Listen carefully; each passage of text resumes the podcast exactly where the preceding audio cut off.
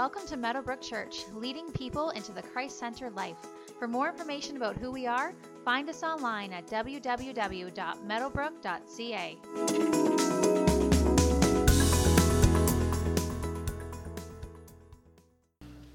We are going to be in Romans chapter 7 today. If you've got a Bible, you can meet me there in Romans chapter 7. If you need a Bible, there's a Bible on the pew in front of you. It's page 1131 in that Bible. And we have been uh, playing with our bulletin format a little bit this summer. You've probably noticed Susan and Mesh have been working on that. And uh, one of the things that we've done just so we can sort of simplify the bulletin is we've taken the sermon notes out of the bulletin, uh, which some of you were horrified by, but they are in the pew in front of you. And we're just going to do that from from now on. So if you need sermon note space, uh, and that way that will always be there for you, and the bulletin space we can use for other things instead. So if you need a thing to take notes on, you can grab that in front of you.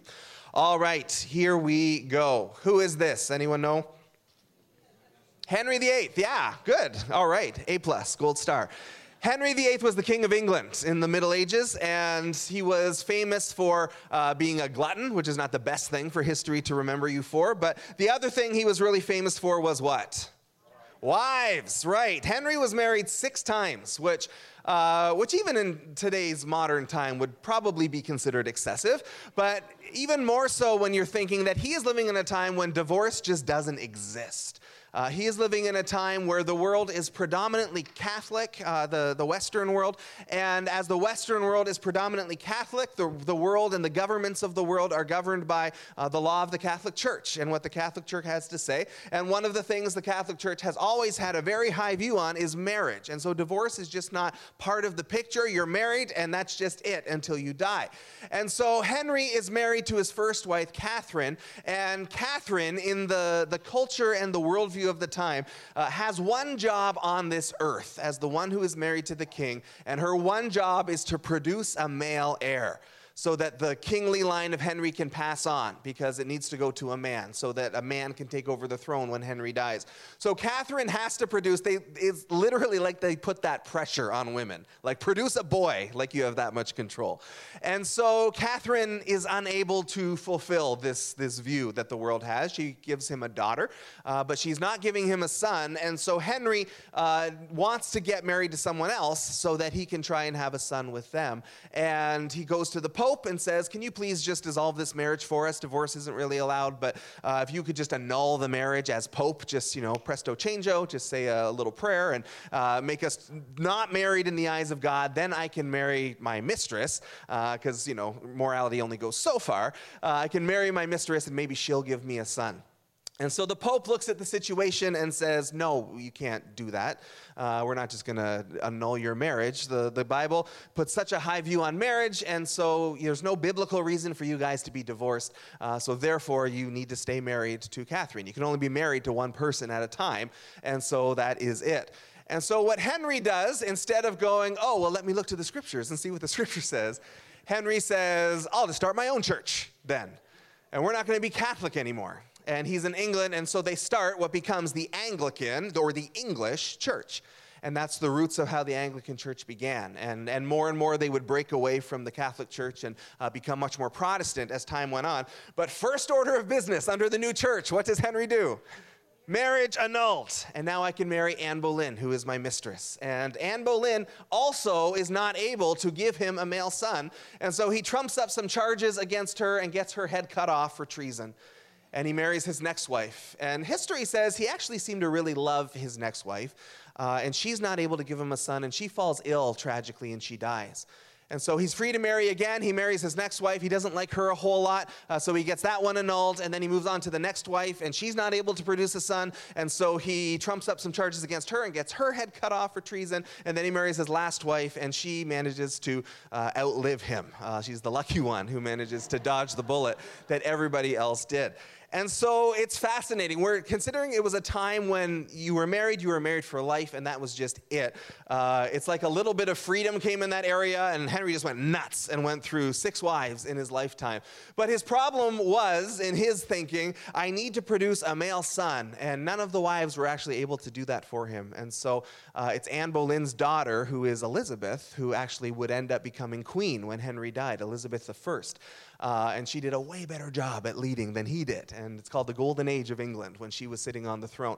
And so there's a whole lot of stuff in the worldview going on. But Henry's problem is you can only be married to one person at a time. And that's tricky when you're trying to produce a male heir in that culture. And so, because you can only be married to one person at a time, he's got to figure out ways to end all these marriages so that he can marry somebody else and hopefully produce a male heir. Because you can only be in one marriage covenant at a time. And keeping that in mind, let's look at our text today.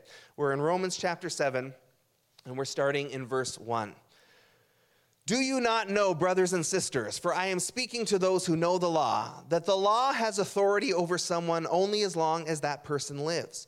For example, by law, a married woman is bound to her husband as long as he is alive, but if her husband dies, she is released from the law that binds her to him.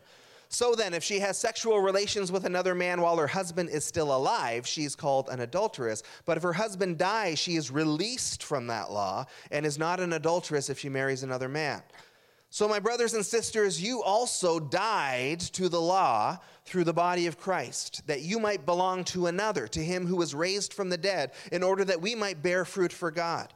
For when we were in the realm of the flesh, the sinful passions aroused by the law were at work in us, so that we bore fruit for death. But now, by dying to what once bound us, we have been released from the law, so that we serve in the new way of the Spirit and not in the old way of the written code. So, uh, we have been in a series, just a little mini series, and this is wrapping it up today uh, for the last couple of weeks. And we just really wanted to uh, just do some sort of foundational laying out of what the gospel is. And I know it's not the most fun messages necessarily, and there's maybe not a ton of practical application that comes with them. But every once in a while, just as your teaching pastor, it's just important to me just that we do just some good theological teaching. There's just some things that we need to know. We need to understand some things about God and about His Word. And so we started a couple weeks ago with a message called A Tale of Two Trees. And we were talking about why the world is the way it is. And we went all the way back to the garden, Genesis chapter 2, and we took a look at why is there sin in the world? Why is there death in the world? Why are we separated from God? Because we said he can't really understand much about where we are today if we don't know where we've come from. And so, A Tale of Two Trees unpacked why the world is the way it is. Last Sunday, we did a message called A Tale of Two Men. We looked at Adam and Jesus from Romans chapter 5, and we talked about how Jesus restores and undoes everything that Adam and Eve did in their sin, and how Jesus brings us back to God, and how Jesus fixes what is broken, and Jesus kind of reboots humanity. We talked about Jesus was Adam 2.0, he was the reboot, uh, and the way that that God wanted things to be and how he comes to save us from that. So we did a tale of two trees, a tale of two men, and then today is a tale of two marriages as we talk about uh, really the good news of the gospel. And that word gospel, all that word literally means is good news. That's the definition of the word gospel, good news. And I'm telling you, the longer I walk with Jesus and the more I read his word and the more I start to wrap my head around some of the things that he is and what he has taught us, I honestly believe the good news is so much better than we've been living out. It is so good. The good news is so good. And one of the good things about the good news that Paul is starting to unpack for us in today's passage is that we have moved into what is called the new covenant and not the old covenant. And we'll unpack what those words mean. But we are under uh, what scripture calls a covenant or a contract with God. And what Paul unpacks in great detail throughout the book of Romans is that God had a covenant with Israel, but we're not under that covenant anymore. We're not in that contract with God. That's the old contract contract, we're in a new contract with God. And so we're going to talk a little bit about what these things are. And so the main point from our story and going through uh, the idea that I really want you to grab today we can only be in one marriage contract at a time right? Literally, that was Henry's problem. Literally, that's the way we live our lives, and that's the law of the land. But it becomes important uh, when we start talking about our, our contract or our covenant with God. And scripture is full of these times where God will make a contract with humanity. He will make a covenant. We don't use the word covenant a lot, but the word contract maybe might help us understand it a bit better. It's the same idea. It is an agreement between God and humanity. And in these agreements that you can find in scripture, God says, I promise I will do these things. And sometimes there are covenants where that's it. God just makes a promise. And then there's times where God says, I'm making a promise to you, humanity, and in response, I would like you to do some things out of your commitment to me. So some covenants have a back and forth, and some covenants are just God making a promise. But Scripture has these covenants, and if you want to know more about them, go home and just Google covenants of God uh, in Scripture, and you'll get to see some of these promises that God has made. But there is a big one that God makes in the Old Testament, and it's the covenant that He makes with Israel. And as we go through today, uh, this is over, oversimplifying it a little bit, but when we talk about the Old Covenant, when we talk about the law, when we talk about the law and the prophets, when we talk about the Old Testament, uh, at least from Exodus on, we are generally talking about the same thing. We can interchange these terms. There's a bit of nuance between each one, but for the sake of our purposes of understanding this, these are all saying the same thing. So when Paul talks about the law, he's talking about the Old Covenant. When Jesus uses the phrase the law and the prophets, he's talking about the law, he's talking about the Old Covenant, and it's all found in the Old Testament. And a big part of this law that Paul writes about a lot, the law, is that as part of the contract that God makes with Israel, he says, Here are 613 commandments that I would like you to obey. This is my standard of holiness. This is the, the perfect life that I am looking for in humanity to live. There are 613 laws and statutes and commandments. And so when we talk about the law, that's what we're talking about this list of things that God called Israel to obey. But the thing is, and we'll keep coming back to this today, you can only be in one marriage contract at a time. And when God makes a covenant with people, we can only be in one contract with Him at a time. And so Paul uses this marriage metaphor to talk about the change that has happened in Jesus. In verse 1 and 3, uh, do you not know, brothers and sisters, I'm speaking to those who know the law, that the law has authority over someone only as long as that person lives. And then he goes into this analogy that if a woman is married and her husband passes away, that contract is done, that covenant is over. Uh, she is free to marry another if she wants. She is no longer considered married to that husband. And so, this marriage picture that Paul uses is something he's using to help us understand the shift that has happened going into the new from the old because God had what's kind of pictured in Scripture as a marriage contract with Israel. And God often uses this marriage image, this marriage picture. Uh, he says to Israel, I am your husband. And when Israel would worship other gods, God would say, It's like you're cheating on me. And he would use this kind of marriage picture. And it's the picture of the New Testament as well, where, where the church is called the bride of Christ and Jesus is the bridegroom. So God often uses that kind of picture in his word. And so Israel is in a covenant with God, Israel is in a contract with him. There is a, a kind of marriage contract that Israel is in. And yet, Paul says there's this shift happening that is so profound, and we have to understand what it is. When we gather together to celebrate a wedding, uh, part of what is happening on that wedding day is a contract, literally, a legal contract is being made. And we often emphasize, well, it's the vow you're making to God and it's the vow you're making to each other. God is bringing you together. Let no man tear it asunder. And, and that is maybe the most important part. But it's also a legal part, just purely legal. And we sign the marriage license on the wedding day. Uh, and it's one of the coolest parts of my job because the, the bride signs it and the groom signs it and the witness signs and the witness signs. And then I sign it as one who officiates marriages. And the second I sign it, they're married. That's it, it's done. And I always just go, that's it, guys, you're in there. That's, there's no turning back now. It's now legal. There's a contract that has been formed as well as this vow that has been made before God. So you can only be married to one person at a time, and we celebrate that on a wedding day, that two people have found each other and they have made this commitment to one another, and they are going to love each other and be faithful to each other. And, and in our fallen, sinful world, we know it doesn't always work out that way. But that's what we celebrate on a wedding day that two people have entered into an agreement together. But what Paul is saying in this passage is the previous marriage contract is over. The previous one is done. The covenant that God made with Israel is finished. And you can't blame the early church for struggling with this. That was all they knew about God. But Paul is saying in Jesus, everything has changed, everything has shifted. The previous covenant is done. Verse 4 So, my brothers and sisters, you also died to the law through the body of Christ, that you might belong to another, to him who was raised from the dead, in order that we might bear fruit for God.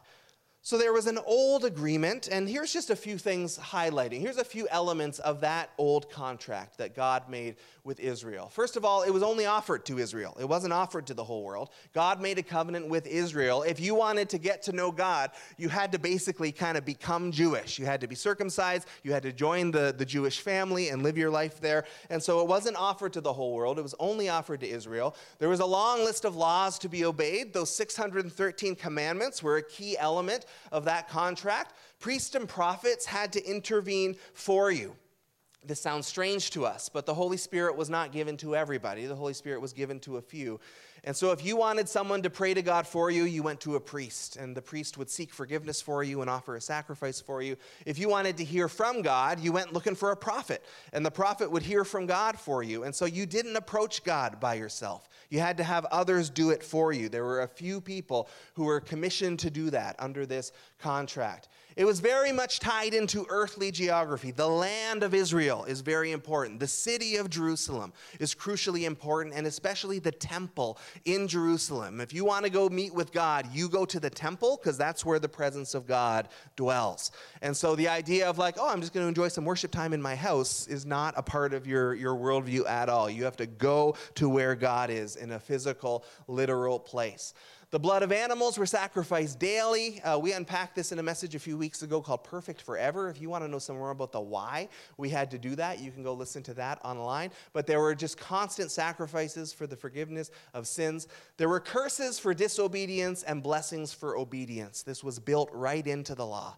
If you obey this, here are the good things that will happen to you. If you fall short of this, here are the bad things that will happen to you. There will be punishment for disobedience, there will be blessings for obedience. And with that, your whole standing before God is determined by how well you obey the 613.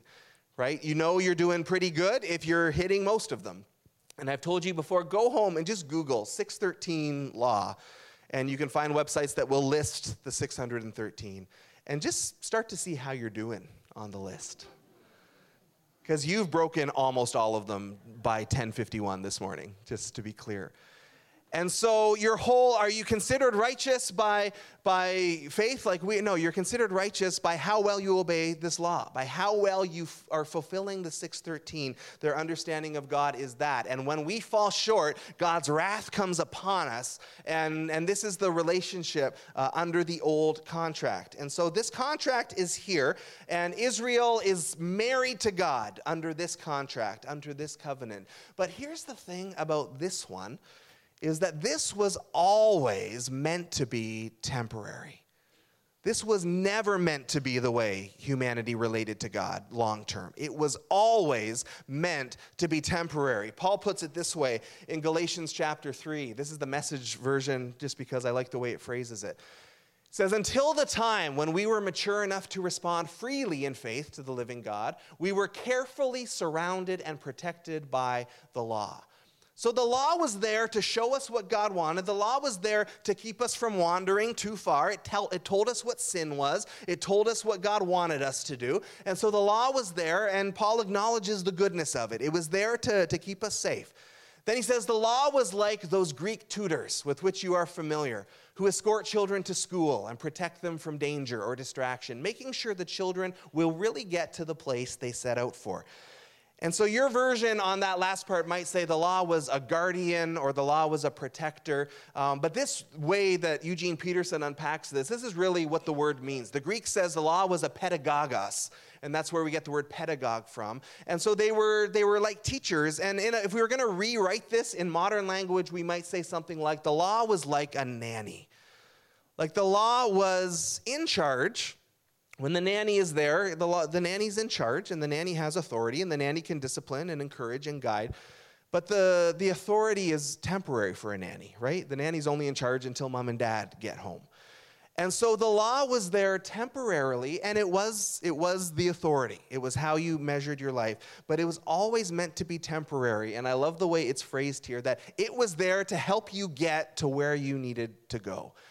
It was there to show you something of who God was, to show you what sin was, to show you the good that God wants us to do. But the main reason the law is put into place, scripture says, the reason those 613 exist is so that we look at that and we understand, wow, I fall short of this right? I'm a sinner. Like there, there is something in me that wants to cross those lines. There's something in me that doesn't want to obey them. There's something in me that says i don't need god. I can do my own thing. It's offensive for anyone to try and tell me what to do. There is something in us that crosses those lines and wants to. Uh, when you're driving on the highway and the speed limit's 100 i'm not sure how many of us go oh 100 the law of the land.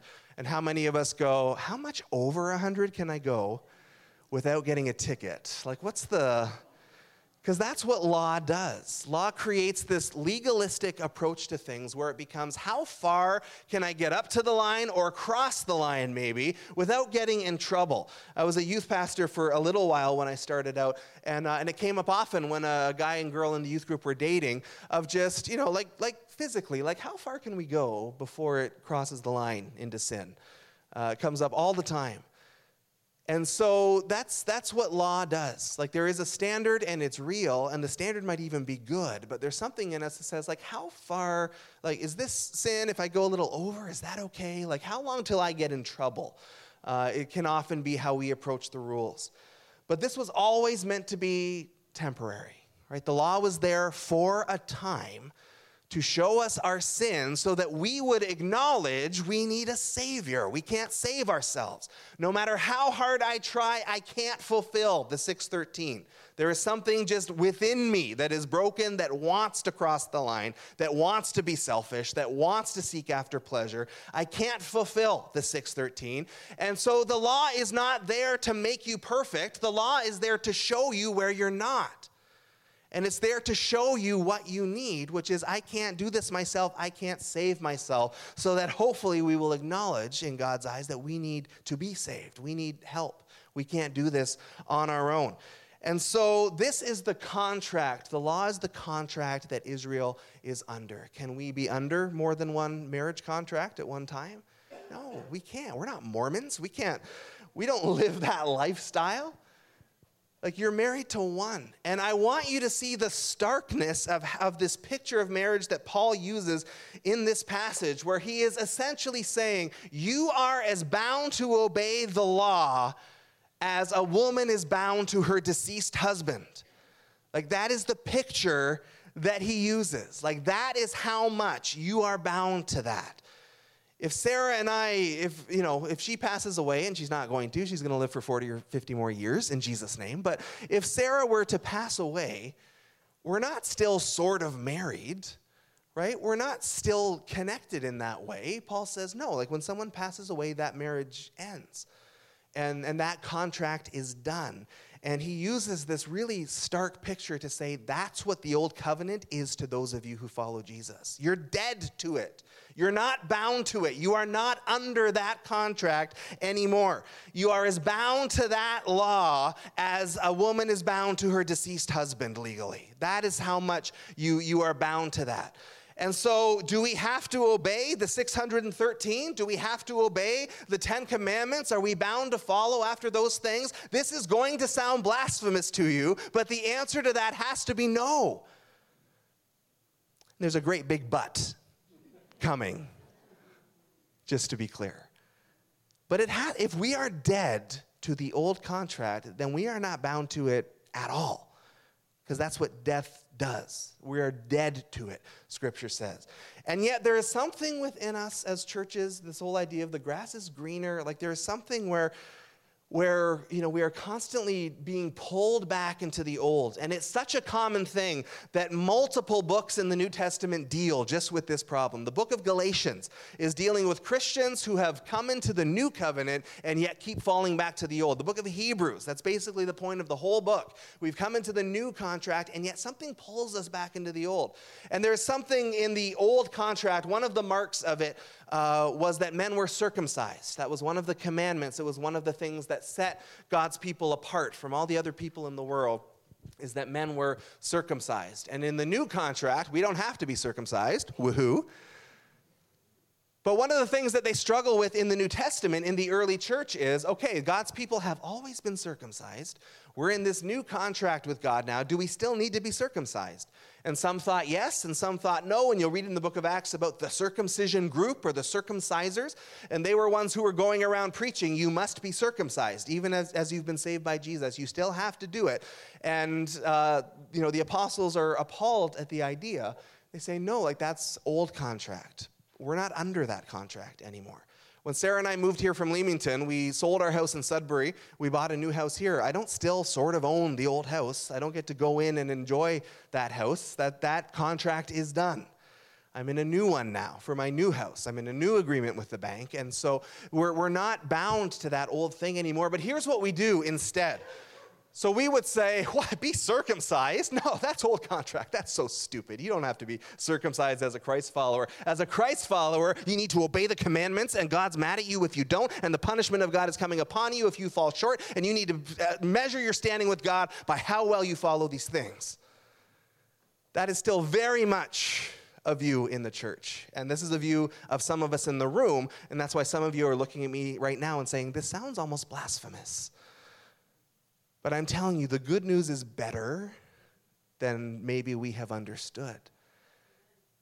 Because if I'm dead to the old contract like a marriage, then, then how can I be bound to obey that? How can those policies and blessings and curses apply to me if that contract is dead and I'm under a new one with God? And so there is this picture uh, of, of newness coming out of this, and yet there still always seems to be something in us that wants to drift back into legalism. And just my standing with God is measurable by how well I follow this, these things. And if I do good, then God likes me. And if I do bad, then God hates me, and, and my whole standing is tied up on the things that I do for him. And yet, Paul finishes the passages by just making clear we're in a new marriage contract now. We're in a new covenant with God. And the new is better than the old, times a million. The new is better. So he says, Now by dying to what once bound us, we've been released from the law. Hear that again. We're released from the law. Can I say that again? We're released from the law we are released from the 613. We are released from that so that we serve in the new way of the Spirit and not in the old way of the written code. Paul would write in Colossians God took the 613 symbolically and he nailed it to the cross with Jesus.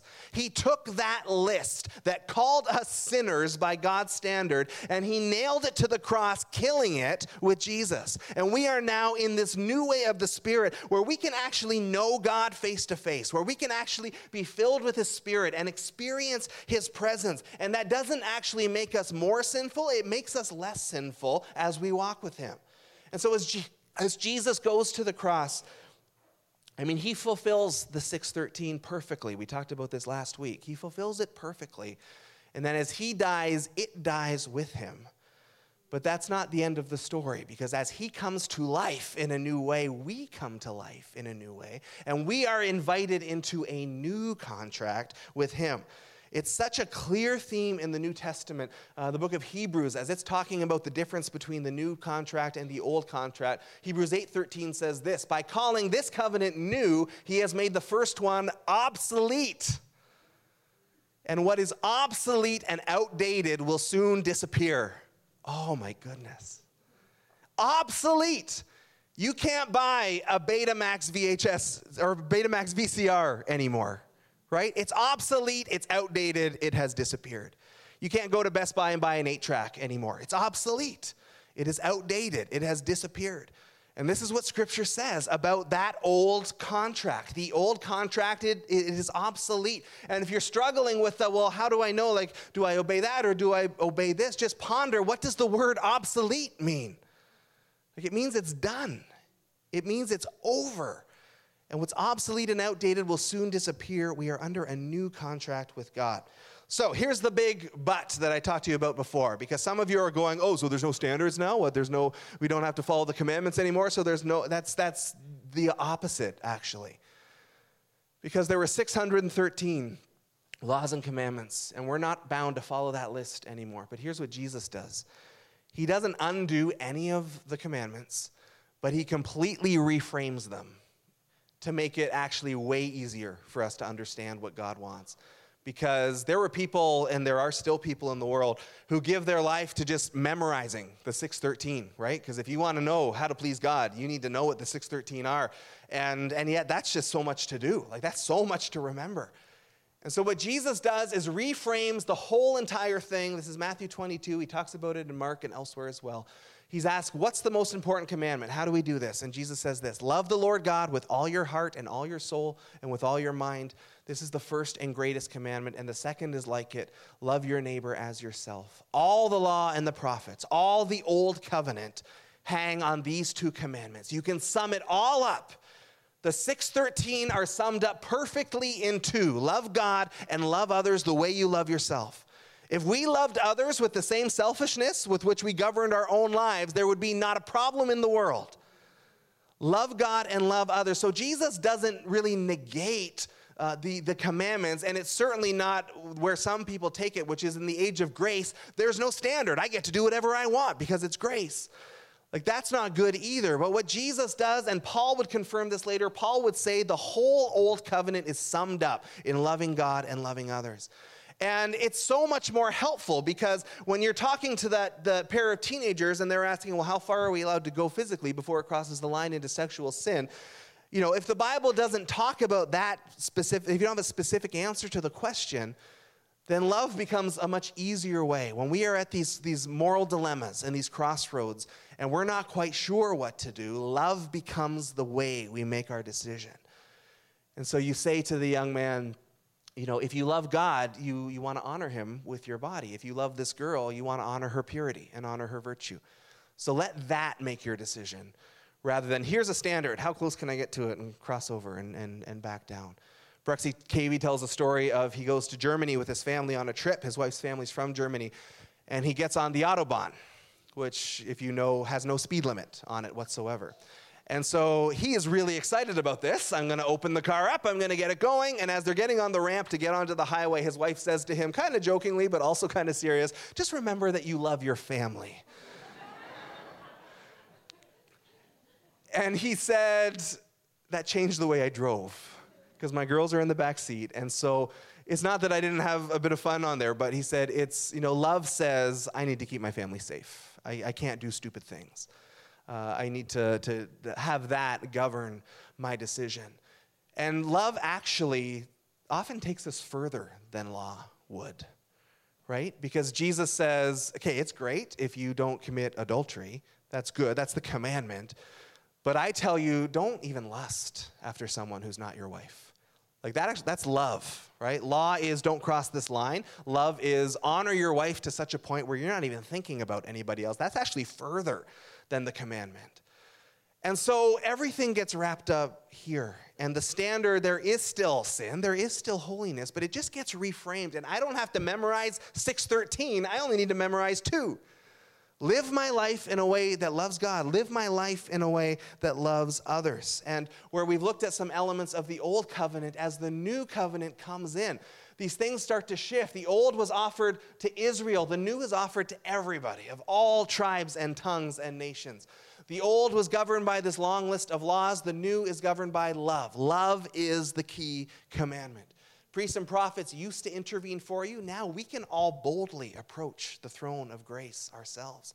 The old was tied to earthly geography. Now God's Spirit has been poured out. We can encounter Him anywhere. The blood of animals was sacrificed daily. The blood of Jesus was sacrificed one time. We don't need to do that anymore. And where there were curses for disobedience and blessings for obedience in the law, the New Testament says that the curses fell on Jesus on the cross. He became a curse for us. And all of the consequences of falling short of the law fell on Him so that they don't have to fall on us. And that the blessings are released not because we work work really hard, but because of His goodness and grace, every blessing has been released to us.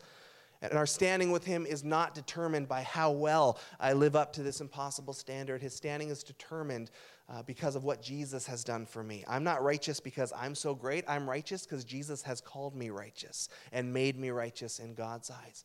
I am justified before God because of Him. We talked about last week that word justified, the kind of Sunday school definition of it is it's just as if I'd never sinned in God's eyes. I am perfect forever in my heavenly standing. I can't add a thing to it. But if I live this life of love, it means I'm going to live a life that seeks to please God. But the motivation is not fear of wrath as much as it is love and gratitude and devotion for what's been done for me. And so when you put the two side by side, the old contract and the new contract, and you start to compare the two, the question has to arise why would we ever want to go back to the old? Why would we ever want to live under that anymore? Why would we ever want to always be worried about whether God's happy with us or mad at us? Always be worried about where we're falling short of the 613. Always be worried about the curses that are going to fall on us. Why would we ever want to go back there when the good news is so good? When the new contract is so good? And there's a reason we still have an Old Testament. There's a reason, you know, that we don't just rip it out of our Bibles. Like, there's a reason that it's still there. And we believe Scripture says that all Scripture is God breathed and it is useful. It is useful for us. And not all equally applicable to the life of the Christ follower, because we're under a new contract now, but all Scripture is God breathed. All Scripture is useful. If we're asking the question, how do I love God? How do I do that? How do I live in a way that's pleasing Him? Well, reading the old contract can help us understand that. It can help us get to know his heart. It can help us see how he interacts with people as long as we understand he is interacting with them under the old and that things are different now under the new. But we can still get a sense of the heart of God, the holiness of God, the purity of God. But if you look at, say, the Ten Commandments, and, and so we say, well, we're not bound to the Ten Commandments, we're bound to love. However, this is the point because if I love God, then there's going to be no other God in my life but Him. If I love God, I'm not going to take His name in vain. If I love God, I'm not going to let idols rise up that compete for my affections. And if I love others, I'm not going to murder them. I'm not going to steal from them. I'm not going to lie to them. If I love well, I fulfill the 613 just by loving. And it's just an easier way for us to, to see the world and to understand the world. And so we, we still honor the Old Testament. We honor all of Scripture. We need to understand the context of which the Old Testament people are living. They are living as people under the Old. But we still get to know God. We still get to hear that story. We still get to see it come together. Come on up, worship team. We're wrapping up here. All right. Who would like to stone me for blasphemy at this point? We have an email address, questions at meadowbrook.ca. A message like this might well raise some questions. Uh, we are happy to keep talking. We're happy to grab a coffee. We're happy to, to chat by email and just uh, answer some of these things and wrestle through it together. And, and we say this, you know, from time to time here. We probably could stand to say this more. Like, we are all, me and Mesh and everyone, we are just wrestling through this walk with God, just like you are. We are all just, we're wrestling through the scriptures and we're trying to, to get a handle on it and we're trying to, to do it together and bring understanding together. So we love the conversations that come up. Uh, and so please don't ever be shy about, uh, about chatting about this here. Paul says in Romans chapter 8, Therefore, there is now no condemnation for those who are in Christ Jesus, because through Christ Jesus, the law of the Spirit who gives life has set you free from the law of sin and death. The law that pointed out your sin and because you were a sinner meant you died. We have been set free from that. And we are set free to the new law where we actually get to, to walk with God face to face, be filled with His Spirit, know who He is. And yet we can still feel that condemnation sometimes. I did this stupid thing today. Oh, there is now no condemnation. There is now no condemnation for those who are in Christ Jesus. There's none. There is no condemnation left because you've been set free from the old contract and you've been brought into the new contract. And in the new contract, you are forgiven because He's good and forgives you. You are righteous because He is good and called you righteous. You are perfect forever, not because you literally yourself are perfect forever, but because Jesus has proclaimed you perfect forever because of what He has done for you. So the law's there to show us that we need that. And then Jesus comes to save us out of that and to bring us into a new and much better contract.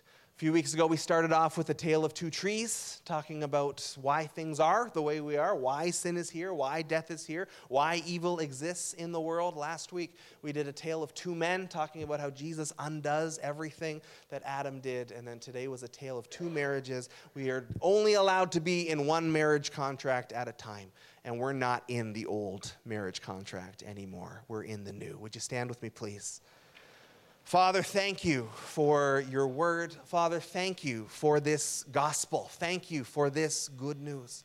Thank you, Lord, that the good news is better than maybe we've understood it. Thank you for the forgiveness that is available, for the purity that you grant to us, for the fact that we screw up even this morning, and yet your love for us never changes, that we are forgiven because you are good, that we are cleansed because you are good, that your goodness and your kindness lead us to repentance, to salvation. Thank you, Jesus, for all that you give. And we are so grateful, Lord. And in that gratitude, we want to offer you our worship now as we get ready to close. So be blessed by this gift that we bring you. In Jesus' name, amen.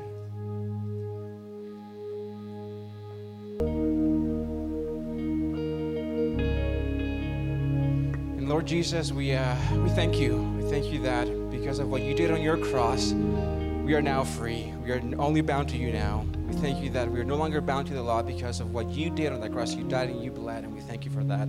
Now we can walk in freedom, in light, and in truth. And we love you, and we ask that you fill us with your love this week. We pray these things in your name. Amen. Some of us are going to be at the front here if you want to talk to someone. Have a great week. We'll see you next week.